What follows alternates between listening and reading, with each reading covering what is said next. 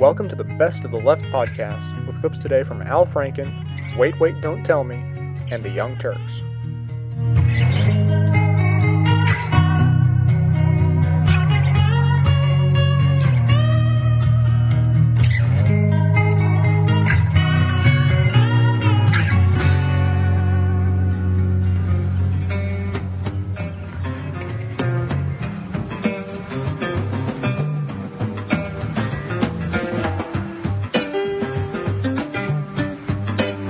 Back to the Al Franken Show. Joining us is uh, Jim Norton. He is uh, producer for the show and, and uh, been with the show from the very start. And you took a little absence to write this book. Yep, a little six or seven months off up in Boston, uh, kind of doing some freelance writing, and then uh, yeah, I put together a, a book and Saving General Washington: The Right Wing Assault on America's Founding Principles. yeah, And uh, great review in Kirkus. I love the book.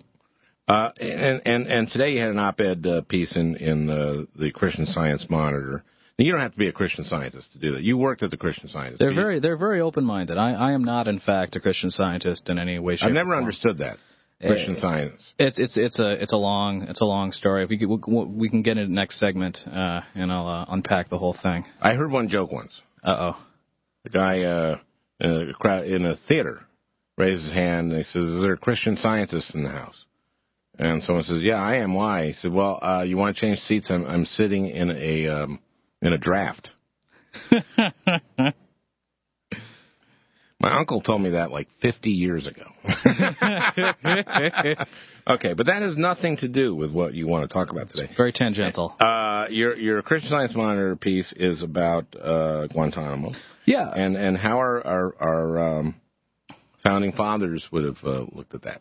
Yeah, I, I think one of the things that's gotten lost in the discussion over Guantanamo Bay is just how fundamentally un-American the situation is down there and the existence of this camp is. And uh, one of the things I try to do in my book is go back to the Revolutionary War and say, well, how did this how did this country come together in the first place, and what are the ideas that America uh, was founded on? Because the right does this all the time. They all, uh, you know, Scalia and those people always talk about original intent, exactly. right? And and what was the uh, you know original intent in uh, things like uh, like habeas corpus and stuff? Well, habeas corpus isn't actually part of the Constitution, is it? But it's Right, it's, it's, it's really become codified in the, Okay. in the years since. But Yeah. uh, I mean that that's exactly right. You want to go back, and these were values that served the country, you know, very very well for a very long time. So I think in, I think when you start floundering and looking for for guidance, it's a, it's a good place to start. And what was interesting in doing the research uh, on this book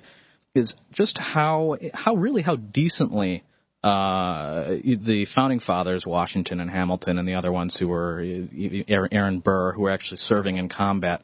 Uh, were- these guys had a war. they had a war, It was called the what, what was that called? The Revolutionary War. often called the Revolutionary War. War of Independence. The War of Independence. Yes, I remember that. That's- in and history.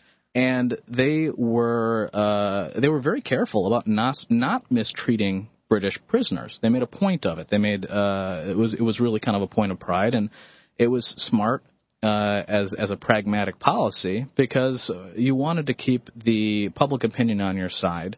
You wanted to take the moral high ground. You wanted to wear out the British giant, and one way to do that is to act decently, act well, act admirably, and be something people want to emulate and join up with. Uh, these guys were also, uh, I think, a little afraid that when they got caught by the British, if they mistreated British troops, Right. they were going to get, you know, abused in kind. In fact, much worse. Uh, In fact, the British did treat us worse than we treated. the they British. treated they treated uh, captured Americans extraordinarily poorly. George Washington in, in 1775 wrote a letter to his British counterpart, uh, a general named Thomas Gage, and complaining about how American troops who were gravely wounded were being thrown in jails with common criminals and and not treated. And Washington's was saying, look, we've treated your prisoners very well. Uh, not only your officers, he wrote, and soldiers have been treated with a tenderness due to fellow citizens and brethren, but even those traitors, uh, he said parasites, basically traitors, whose counsels and aid have deluged their country with blood and have been protected but from the fury of a justly enraged people. Uh, Washington's idea was if you're a prisoner of the Continental Army, you get treated all right. And for a long time, that's been the American norm. In World War II, that worked, you know, to our favor to a great extent. Well, I talked to a uh, uh, West Point professor Yeah. who told me that in World War II, uh, Nazis would surrender to Americans Right.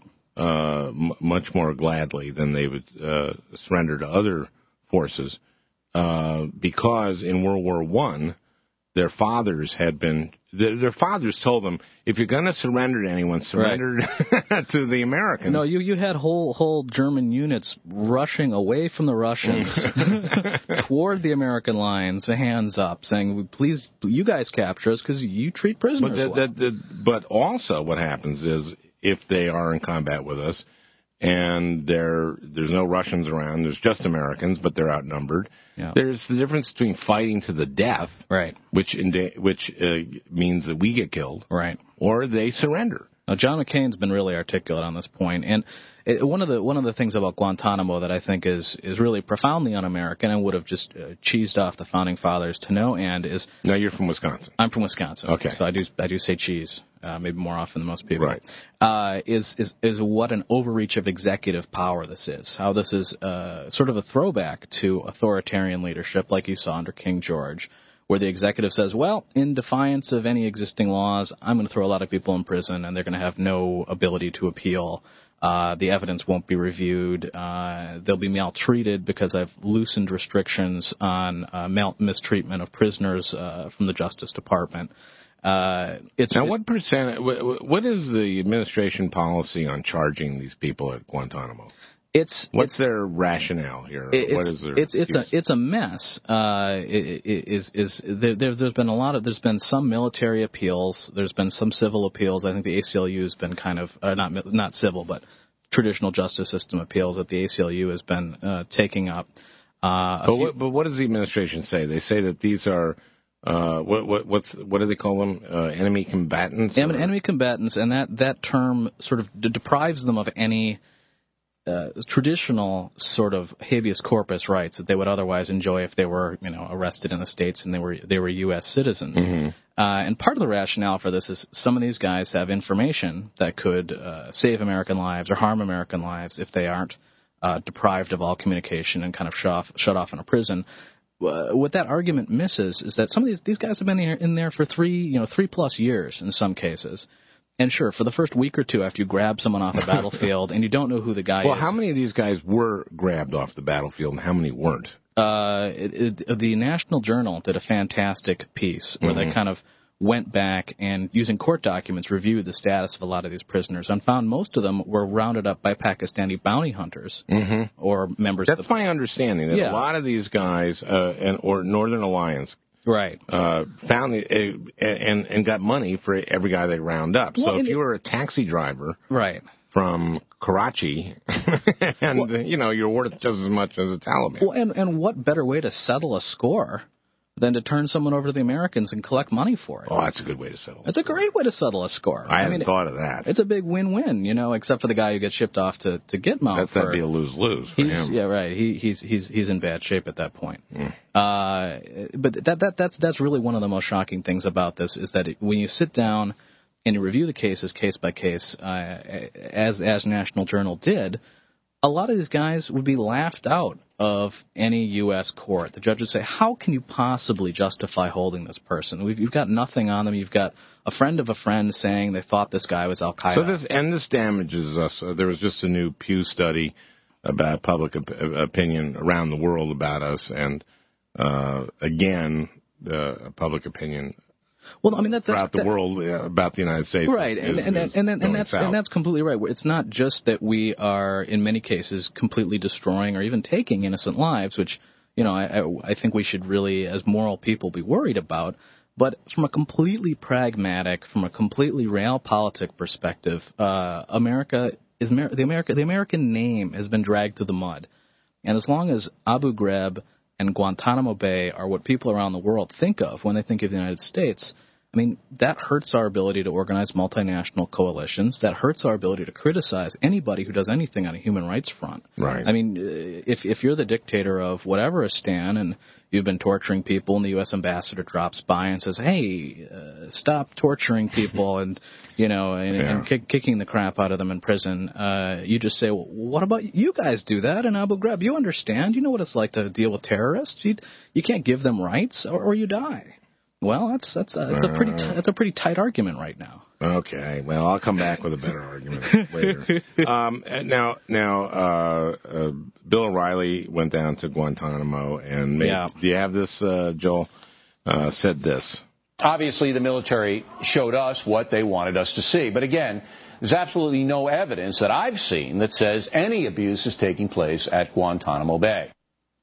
Now, has he just been just sort of running around that he's seen? Okay, Yeah, you, may, you may take him very literally. And while Bill O'Reilly was at Guantanamo Bay, no one was being beaten while wearing a hood in the room that he was in. I mean, that's in a, in a very legalistic sense that could be it. But you Well, you- but I mean, evidence that he's seen means that you've read over the last several years, Well, and it's I was trying to be fair to Bill O'Reilly, but why yes, would why would you want to be? I mean, that's not fair. No, when you I- say there's yeah, no yeah, evidence that I've seen. No, it's cra- it's it's clearly crazy. I mean, uh, anybody who has taken the time to so much as Google search Guantanamo Bay, the problem is not finding a piece of evidence that points to abuse. It's sorting through the dozens that come down. Well, the pipe. Well, you know, you can Google search things and find uh, wrong information. Sure, sure. So, so the question is, um, I mean, we we know, for example, that FBI agents right. uh, in in inter- emails that were uh, gotten through FOIA requests by the ACLU That's right. describe horrible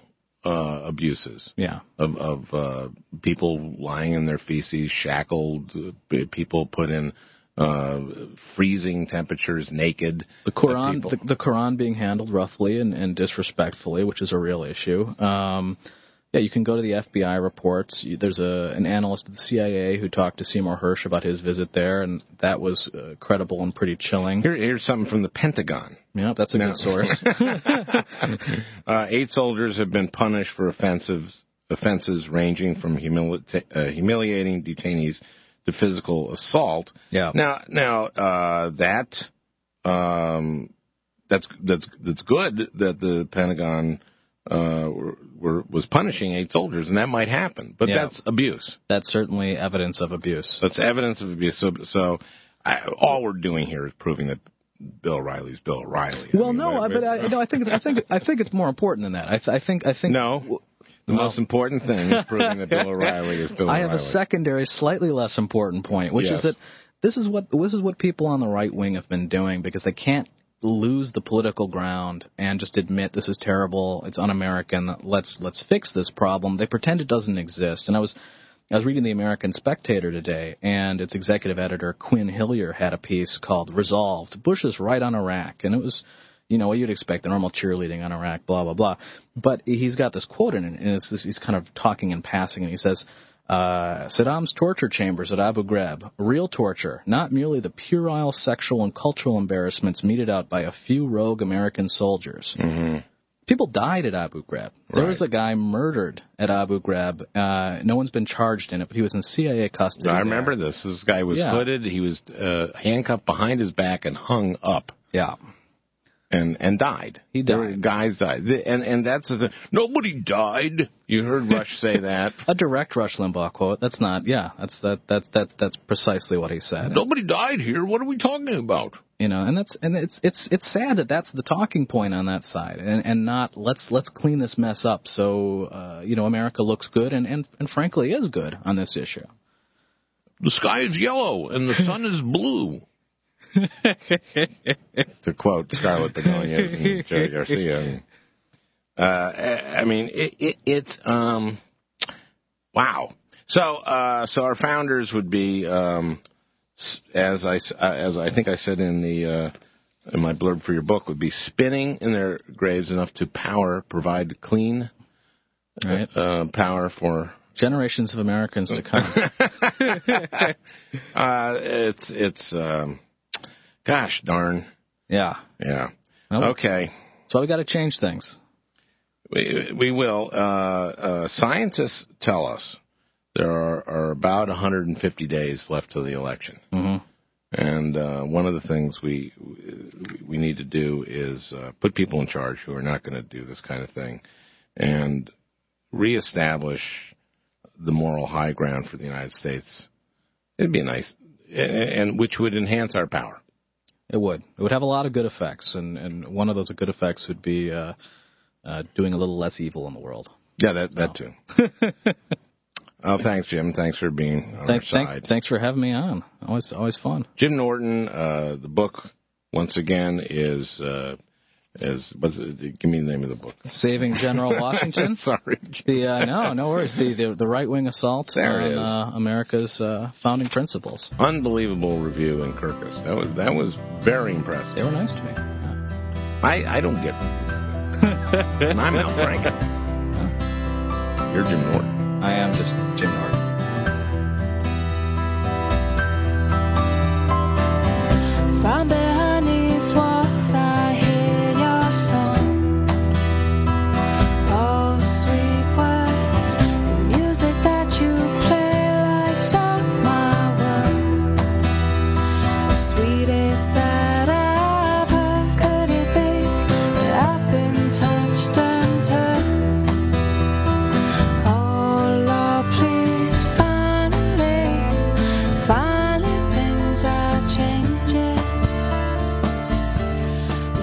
Game where we like to ask knowledgeable people about the few things they don't know anything about. Author Calvin Trillin is one of Kansas City's most well known native sons. He has said that he even created his own version of Kansas City so he could raise his children the same way he was raised, which must have been interesting because he really did it in a brownstone in Greenwich Village. Calvin Trillin, welcome to Wait, Wait, Don't Tell Me. Thank you.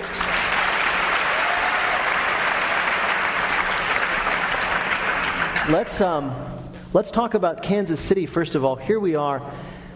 You've been out in the world for quite some time, having grown up here. What kind of image in the world does Kansas City have? If you say I'm from Kansas City, people expect you to be what? Well, I find that a lot of people, when I'm uh, talking or something, when the question and answer period comes, say, I'm from Kansas City. They stand up and, I- and I always have to say, a lot of people claim to be from Kansas City who aren't, uh, just for the prestige.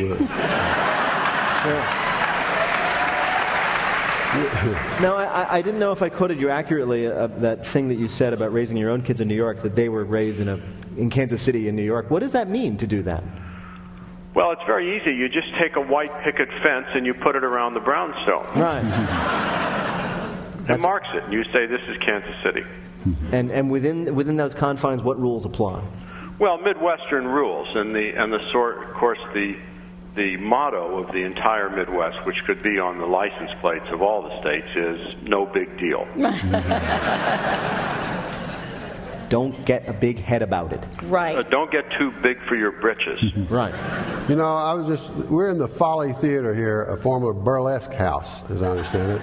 I wonder if you. The answer is no, Roy. I was never in that. All right. All right. At least he never bought a ticket. He's Yeah. willing to go that far. Um, you, of course, are, are the nation's uh, only deadline poet. You regularly write poetry about the news. In fact, I understand you have a new book out, a collection, your Yes. second collection of Bush administration inspired rhymes. It's called a heck of a job. Right. Before we go any further, do you, do you, for those who don't know this, this side of you, do you, have a, do you have a sample for us? Well, sure, I could read the title poem, which is called Further Words from George W. Bush after he said to FEMA Chief Michael Brown, Brownie, you're doing a heck of a job. a qualified guy, I wish I had added. Your resume's super, even if padded. We wanted the best to lead FEMA's forces, and who would know more than a man who knows horses? You saw that the storm was more than some showers and sent off a memo in four or five hours. you found out that life in the dome was not super, and only a day after Anderson Cooper. a heck of a job. You know how to lead them. We hope to award you the Medal of Freedom. Okay, so.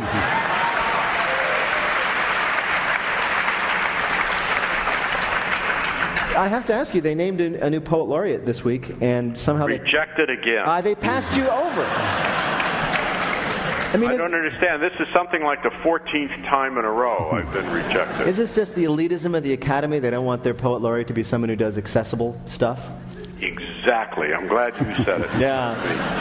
I feel like that actress who always uh, just failed to get the You're the- Susan Lucci. award. You're the no, no, no, no. Lucci. Yeah, no, you're not though, because she finally won. Right. Oh, That I'm well. not right. That'll never happen. We, we need an even more iconic loser for you now. too. That's right.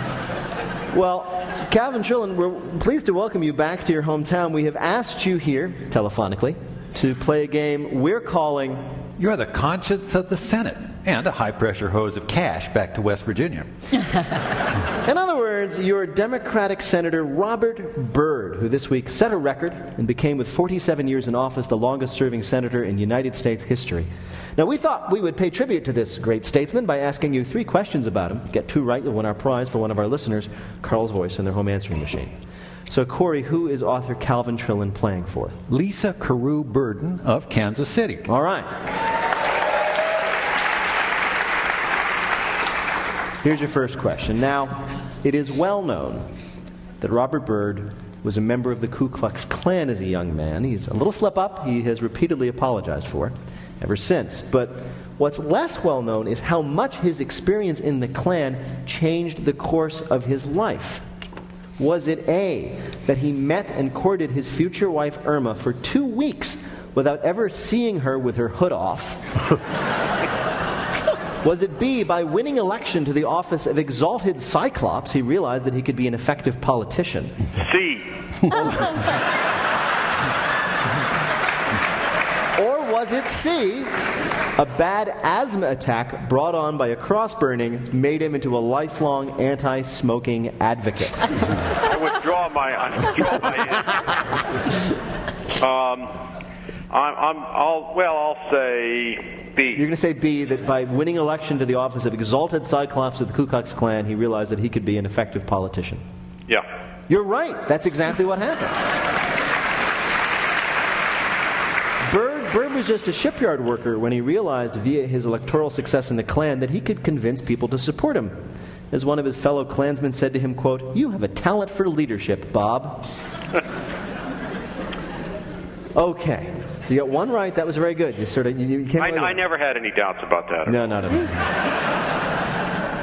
Now, Mr. Byrd, in his many decades in the Senate, become known for his mastery of Senate history and rules, and of course for steering more than $1 billion of taxpayer money back to West Virginia.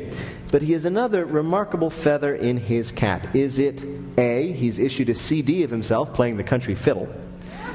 B, they still call the best player on any West Virginia high school football team the Birdman? Or C, he holds the world record for largest freshwater perch caught with hand tackle? A. A, that he issued a CD of, uh, of himself playing the fiddle? Yeah. You're right, he did.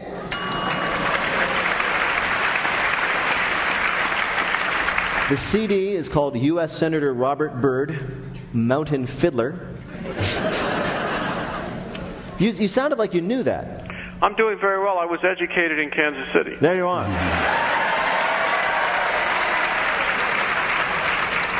Last question. You could go for perfect. Senator Byrd is an accomplished and skilled legislator. In fact, via his mastery of lawmaking, he is personally responsible for which of these things happening?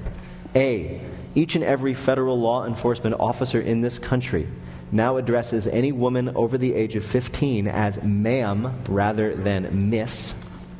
B. Cosmetology students in Philadelphia had to spend a day watching lectures by two Supreme Court justices. Or C. Byerly's Cafe in Wheeling, West Virginia will always be exempt from any anti smoking ordinance. I like to think it's A. I'm not sure it is, but I'm going to I'm going to vote for that one anyway. You're going to vote for the fact that Robert Byrd, through force of law, now requires that any federal law enforcement officer must address any woman over the age of 15 with the appellation ma'am. Wow. Even snotty teenagers. I mean, Britney Spears is over 15. I know. So that's your choice. Your choice is A.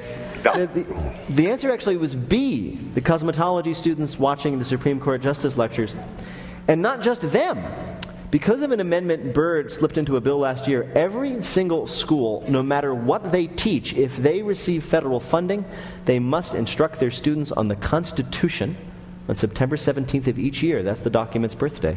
Another example found by the New York Times Irene's Myomassology Institute of Massage in Michigan, which quizzed its budding masseurs and masseuses on the Bill of Rights. Oh, just a little lower. Just a little. There you go. Yeah. Wait, I'm sorry. So cosmetology students are studying the Supreme Court? Yes. Like to give them makeovers or something? Or? No. Although that would not be such a bad idea. But I got that one wrong on purpose because I was brought up to be humble. there you are. Corey, No how, big deal. no, no big deal. Corey, how did Calvin Trillin do on our quiz? Calvin Trillin got two right, meaning Lisa Carew Burden gets Carl Kasell's voice on her home answering machine. Very well done. Calvin Trillin is a native Kansas Cityan and author, most recently, of A Heck of a Job, more of the Bush administration in rhyme, now out in paperback. Calvin Trillin, thank you so much for joining us. Thank you.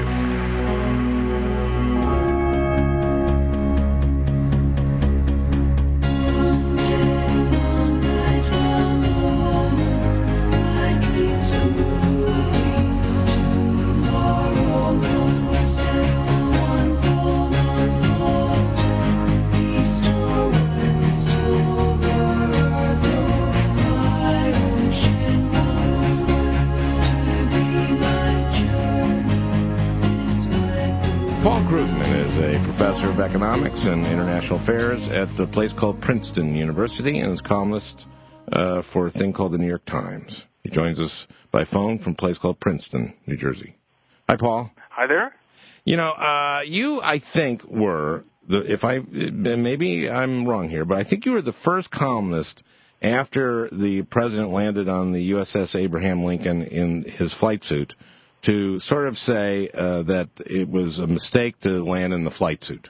Uh, yeah, I'm not sure if I was really the only guy out there, but yeah, I was. I mean, you did it as soon as you could. I remember it was the first column out. Yeah, it was pretty well. Yeah, I mean, basically, I was saying I, I can't, I can't believe, uh, I can't believe he did that, and I can't believe that people aren't uh, gagging and and uh, and generally, uh, you know, this this is not, this was a deeply un-American moment.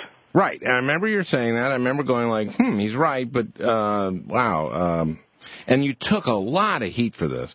And I just, do you mind taking a victory lap uh, uh, on our show? I mean, I'm, I'm always out for victory lap. Okay, this is Gleaves Whitney from the National Review, May 8th, 2003. He goes, More ominously, New York Times columnist Paul Krugman warns that Mr. Bush was breaking an important tradition when he donned a flight suit, that his Top Gun act was scary, that American presidents just don't wear uniforms or military accoutrements. And then the lady goes, That's what galls his his detractors, Democrats who distrust the Pentagon, liberals who loathe the military, Bush bashers who still can't get over 2000, election 2000. All these types were on the sidelines during a great American moment. They were not at the victory party on the Lincoln. It slays them that this president has come into his own, that he has grown as a leader in the war on terrorism, that his instincts on Iraq were proven right, and that the majority of Americans are behind him. The image on the carrier conveys all that is strong and hopeful and confident in the man. Yep. Uh, boy. Uh, yeah. We tried to get declarations of victory and and all that. Uh, you know, and the thing was, you know, I. Um, the the business of you know being you're against the troops if you are you you hate the military if you think that you know the president who didn't actually among other things serve in in, in a war uh shouldn't dress up as one of them uh amazing stuff Well, you know, we tried to get Gleaves Whitney to come on and uh sort of defend what he wrote there, but he we couldn't get him. Yeah um Huh. yeah no it was uh, the the thing was about you know even even then i mean even in fact if you were paying attention e- even on uh, mission accomplished day uh, it was pretty clear that this wasn't, you know, uh, uh, being able to uh, scatter a fourth world army uh, is not the same thing as as success in what they were trying to do, and well, the whole thing. It's just it's amazing. Uh, You know, he kind of, in a way, in the last uh, press conference with with uh, Blair, where he said uh, maybe I shouldn't have said "Bring it on," and uh, maybe I shouldn't have said "Wanted dead or alive." He's, I think he was kind of addressing this whole thing. Uh, yeah, but it's you know Bush's version of an apology is I'm sorry that you were disturbed by what you thought I said. You know, he never actually says I I was wrong. Oh no no no no! It sent the wrong message. I've uh, learned a lot about expressing myself in a more sophisticated manner. Yeah, I I can just, I, just to, to go a little over the line here. I can just uh, imagine that uh, uh, uh, uh, husband and wife arguments in this White House must be along the lines of, "I'm sorry that you feel that way." I mean, this is, this is the kind of person you really don't want as a spouse or as a president. Well, no, but that's a fair thing to say in a spousal argument. I'm sorry you feel that way. Okay, well let's let's not get into our personal lives.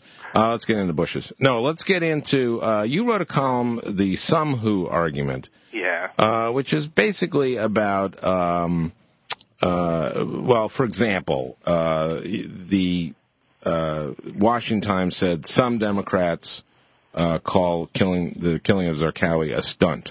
Yeah, and there were in fact uh, no Democrats quoted in the in the article saying that, uh, and uh, And no, no one said it.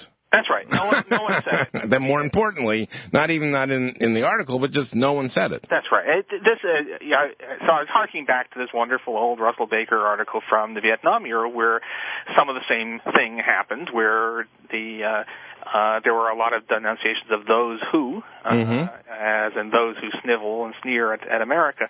And uh, these days we've got the some, especially some Democrats, and it's this entirely mythical notion of that there's this large core uh, within the Democratic Party of people who think that America is evil and uh, and hate the troops and um, and it, it's amazing. I mean, it's of course it's straw men, but what's amazing is is how widespread it is, and it's coming even from some Democrats who uh, who are still trying to stake out their their position as being more hawkish than uh, than everybody else. Well, let's go over some of these. The One, one you brought up that is hilarious is President Bush in 2003 saying, "Some say, well, maybe the recession should have been deeper." Yes, uh, what it meant. What he was saying was, you know, there are some people who don't approve of my tax cuts, uh, and the, uh, it, it's really pretty vile. I mean, it's saying, you know, if you if you didn't approve of my tax cuts, it's because you wanted a deeper recession. Whereas those of us who didn't approve of his tax cuts actually said, hey, you know, this is these are a really lousy recession fighting measure, uh, and uh, you should be doing something else. And so, but that's that's actually quite typical. And by the way, that was standard um, the it was not just Bush, but the whole Republican leadership. If you said, you know, why are you cutting taxes for rich people? Why not put money into the hands of people who actually need it and would actually spend it? Uh, they'd say, do you actually want a recession? You know, it's just this. Uh, it, it was so it wasn't actually it wasn't actually out of character. But now Bush was, you know, pretending that that there were actually people saying that. Yes. Okay, I want to play a couple uh, uh, tapes of, of, of people setting up straw men. One is Bush, and, and, and get your reaction to it. This, this is one of my favorites of uh, of this presidency. Uh, play the Bush one. You know, there's a lot of people in the world who don't believe that uh, uh, that people whose skin color may not be the same as ours can be free, can self-govern. I reject that. I reject that strongly. I believe that uh, people who practice the Muslim faith can self-govern. I believe that people whose skins aren't necessarily, or, you know, are different color than white can self-govern. Okay, who who who says that? Like, for example, Tur- Turkey is like a government, isn't it? Uh, yeah. Uh, Aren't we even thinking we're thinking of bringing Turkey into like the European Union? Or no, we aren't. The Europeans are. Well, you- they're actually uh, the Europeans are having a little trouble deciding whether they can. They're really ready to do that. But I understand that, but but no one is saying this. No one is saying that people different than our color. And by the way, what color are we? Are we a color? Yeah, all right. Uh, I, I can actually find you. I, I can find you some quotes of people saying that people who uh, who don't have the same skin color as any rate as you and me uh, can't. But but they aren't. But it's mostly actually uh, people from the. Uh, I can find you a bunch of articles in the National Review from the 1950s saying that uh, about the U.S. South and why we need to keep Jim Crow. But I can't. Actually, Okay, yeah, but those are more tend to be right wing people, yeah, right? that's right. I can't. I don't think you can find a. Uh, I don't think you can find a Bush basher who thinks that people with a different skin color can't can't uh, have democracies. Right. Okay. Now here's one that uh, Condi Rice said uh, a couple weeks ago, and she's on uh, she's on uh, Russert, and Russert says, "Well, you know, uh, why do people are they turning against the war?" And she says, "Well, they're seeing people killed every day." And and he said, yeah, but also they're seeing a lot of mistakes that, that we've made. And she said, well, yeah, we've made, you know, some mistakes get made on these kind of things, but there were a lot of mistakes we didn't make. And then she she does one of these. There are those who said things, and I want you I want you to uh, hear this and, and react to it. There were those who said uh, the Iraqis will, will really never be able to, to do this. Let's go in with a huge footprint and do leave nothing to the Iraqis. Oh boy. Oh boy. okay. Uh, that wasn't yes, right. Uh, that that's an amazing way to take a, a colossal error and, and spin it as uh, that's because we're good people and the people who wanted us to do it right are bad people. Yeah, well, of course, well, you, the point there was. Uh, experience shows that if you're going to do move in and occupy a place, you want to have a lot of boots on the ground just for security. Now, now, did did you hear anyone like Shinseki or or Zinni or anybody who was arguing that we should send in a lot of troops? Did you hear any of them say that the reason for that was that the Iraqis will never really be able to do this? That we should leave nothing to the Iraqis, or did you hear them say?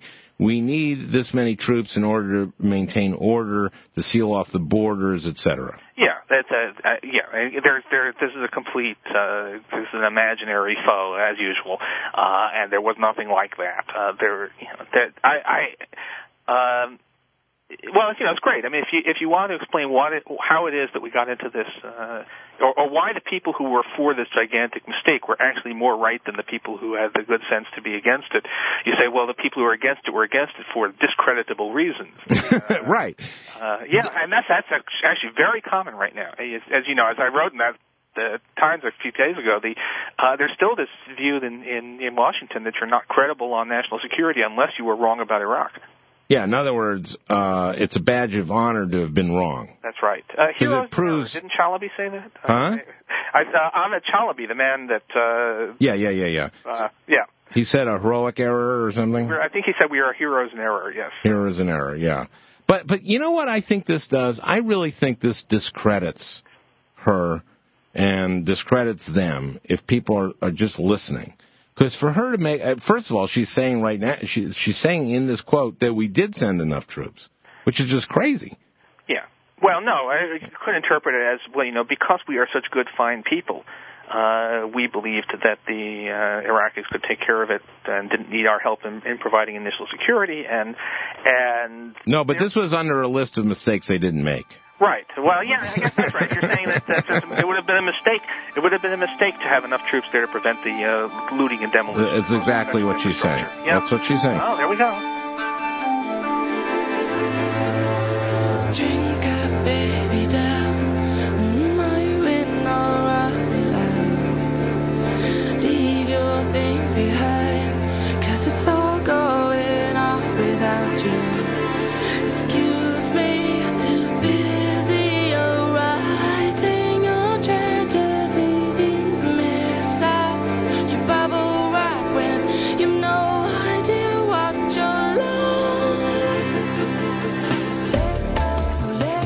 Don, welcome to our show. Now you're going to start us off with Who's Corey this time? Corey Flintoff, filling in for Carl Kasell, is going to reenact for you three quotes from the week's news. Of course, if you can correctly identify or explain just two of them, you will win our prize, Carl Kasell's voice, on your home answering machine. Sounds good. Doesn't it?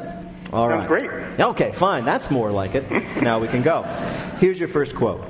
They should have known he was up to something when Bush told Camp David guests, I'm going to read.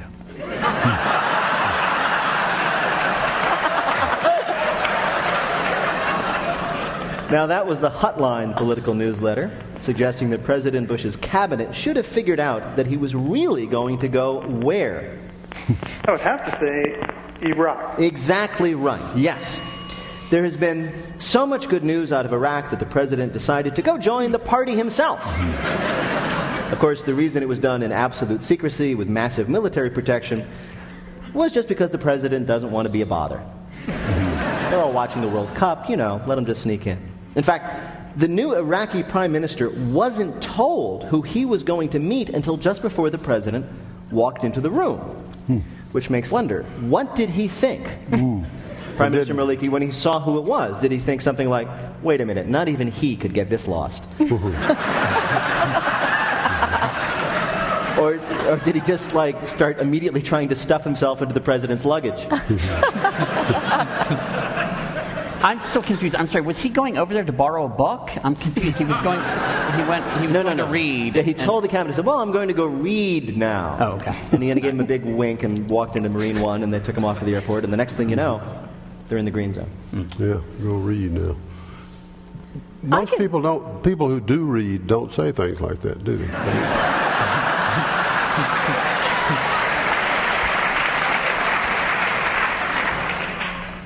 Supposed to say, I'm going to think I'll curl up with a good book. Or something. Yeah. Right. I will go read now. and I will not move my lips.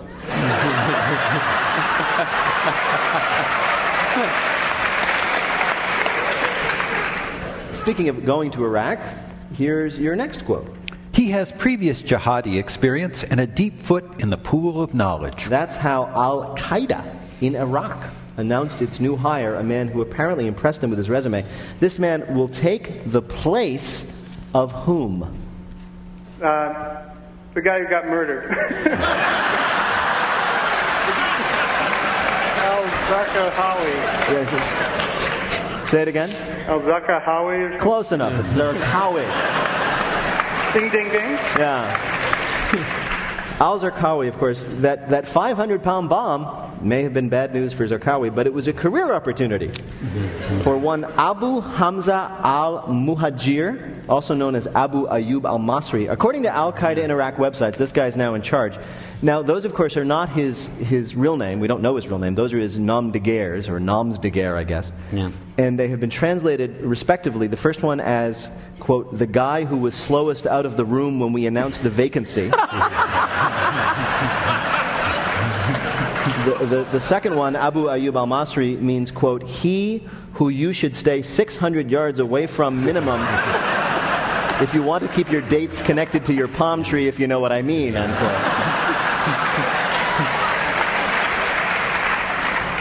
All right, very good. Here is your last quote.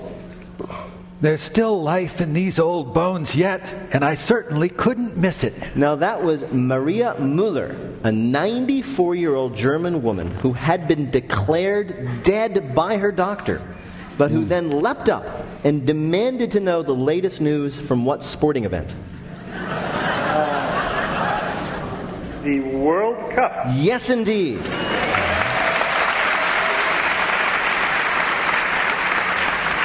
Apparently, World Cup mania has the power to resurrect the dead. In news this week, from what we are assured repeatedly is the world's biggest sporting event, Germany renewed its friendly rivalry with neighbor Poland in a match that ended with Germany not only beating the Poles but annexing them. Britain played Trinidad and Tobago, beating Trinidad but just tying Tobago. And the U.S. team got its blue and white shorts handed to them by the Czech Republic. Mm-hmm. Oh, yeah, some Czech fans here, I know. Mm-hmm. In fact, at the end of the game, the U.S. team was reduced to asking permission to just throw the ball. Mm-hmm. When people think I'm dead, I hope they won't check by playing soccer to me. I'll just, uh, it won't be enough. No. What would be enough to bring you back from the dead, Rod? Well, uh, if somebody said, You want to go read? I might perk up then. Um, so, have you guys been following the first week of the World Cup at all? No. Not a thing, huh? No. No, not a No, thing. they- Uh, yeah, watching it, yeah. I played soccer once when I was much younger, and every time I was about to kick the ball, somebody else kicked it. And, What's up with that? Oh, yeah. you know, so- fair. It's, it's very. Well, I, I can't watch it. I every time I watch it, I think I just have that sensation of somebody kicking a ball away, Away from you, yeah. With my foot back, you know, one Yeah. foot deep in the pool of knowledge, and the other one. Right. When I wake up, well, I know I'm gonna be, I'm gonna be the man who wakes up next to you. When I go out, yeah, I know I'm gonna be, I'm gonna be the man who goes along with you. If I get drunk, well, I know I'm gonna be, I'm gonna be the man who gets drunk next to you. And if I haver, yeah, I know I'm gonna be, I'm gonna be the man who's havering to you. But I will walk 500 Dave in Wyoming is uh, joining us now online too. Dave, how are you? Welcome to the Young Turks. Um, how are you? Good. What's going on? What do you mean by that word neocons there? Uh, I'm missing that for some reason. Sure, they're uh, this uh, philosophical group called the neoconservatives, uh, sometimes shortened to neocons, and uh, sometimes we shorten it to neoclowns. Uh, they believe in regime change throughout the Middle East to help Israel. I mean the U.S. for weapons of mass destruction, uh, or perhaps oil, uh, and uh, and global domination. And they wrote this whole thing even before the Bush administration got involved, uh, got elected. A project for a new American century, where they told uh, people that they would invade Iraq, then Iran, et cetera, et cetera, and that's what they're trying to do. And, And there's like 80 of them in the world, and they have wielded uh, undue fo- uh, and, and, and, and amazing influence on American foreign policy since September 11th. And the, and actually, what Robert was talking about was in the Project for a New American Century, which is there, which is uh, published, and uh, there's no, it's not, not a secret. They talk about the need for a Pearl Harbor-like event that will enable us to sort of take on the uh, the, the actions that uh, that would enable us to sort of have the regime change that they seek throughout the Middle East. By the way, the people who signed that document are Dick Cheney, Don Rumsfeld, Paul Wolfowitz, Doug Feith, all the people who brought you Jeb- the Iraq War. I was going to say Jeb Bush was included. Lynn as well. Cheney as well. So go ahead, Dave. Okay, my only comment, and I'll listen for your words after, is you guys are the most ignorant fucks in. All right. Well, Awesome. well, that's a rather ironic comment, if you ask me. But yeah, Was this I, the I same love guy that. started out so polite about the neocons? Yeah. No, no. He's like, so what? What the hell's a neocon anyway? So we explained to him. Oh yeah, you're ignorant. Dave, who doesn't love you, man? Because Yeah. you make our job so easy. You're good people. You're making the country proud, Dave. Thank you. Dave, what's a redneck?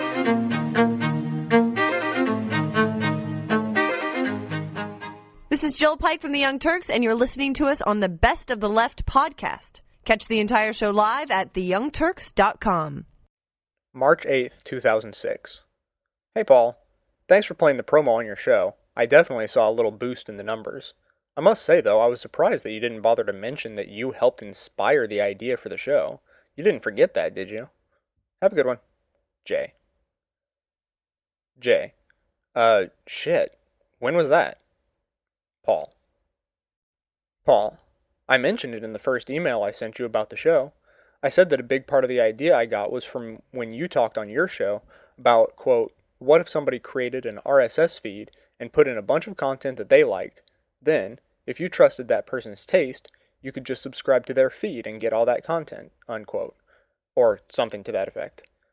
And that's what gave me the idea for the best of the left. Jay. Jay. Oh, wow. Did you tell me that before? That's awesome.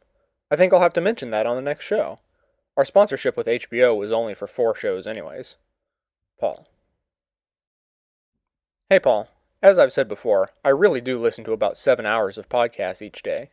Unfortunately, I still fall behind on non political shows. Last time I emailed you to thank you for the plug, I hadn't even heard your most recent show and had no idea that you played my promo twice and actually talked about it in the show. You guys are too good to me. Maybe one day I will actually have the status to return the favor. Jay. Haha. we'll hold you to that, Jay. Since you're in promotion mode, do you see a maximum size you can reach on the horizon? That is, before you start getting cease and desist letters from Sirius and Air America? I'm just wondering. I don't know that those two wouldn't just look at your show as more free promotion for their paid services. Paul. Paul. After looking into the murky waters of fair use copyright law, I have loosely determined that a lawsuit against me wouldn't be a very strong case, especially because I'm not trying to make any money off of them. Yet. I don't think they would try it anyways, seeing as I'm trying to boost their ratings and not compete with them. I have actually already been in talks with the kind folks over at the Young Turks, and they really like the idea of my show. Even though they don't feel threatened by me, I have offered them a preemptive olive branch by giving them a few seconds of free ad time on the show a couple of days per week. So now they're in the process of producing a couple of short spots for me to run. If all that goes well, I plan to make the same offer to Air America. I would rather they know who I was and know I'm on their side than to have them find me and think I'm a competitor. By the way, I don't blame you for not being able to stop talking about wasting time at work. I can't get enough of those guys. They have the exact sense of humor that I have been using for years to baffle anyone who will listen. Have you checked out pbump.net or the fake fact of the day? That stuff's genius. Jay. If you guys go to hippiesympathizer.com, one of the things I will play at the end of the show today is a promo from our friend uh, Jay. And he does a new show called the Best of the Left podcast. And I just emailed him. And I said, like, hey, Jay, I'm like listening to these shows constantly. I can't believe how hard you work, you know, 'cause he's Yeah. putting like one up every day. But it's basically like the best of lefty radio shows. It's like he'll cut out like um, Rachel Maddow. Yeah, so he's got to like, listen to like nine hours of shows all day long. Yeah, and apparently he's able to do that. So Yeah. Wow. but it's That's really amazing. awesome. Yeah. Cool. Check it out. So anyway, All right, I think Jeanette, I'll you- take over because this is like. Ooh. And with those inspiring and heartfelt words, an audience was born. Why listen to the PK and J show? Well, did you ever try to your without it first? Why listen to the PK and J show? Because one guy thinks that Jeanette's voice is the sexiest in podcasting. Why listen to the PK and J show? Because the PK and J show is not watered down, corporation approved, mass produced, clear channel crap that makes you want to eat your shirt. Okay,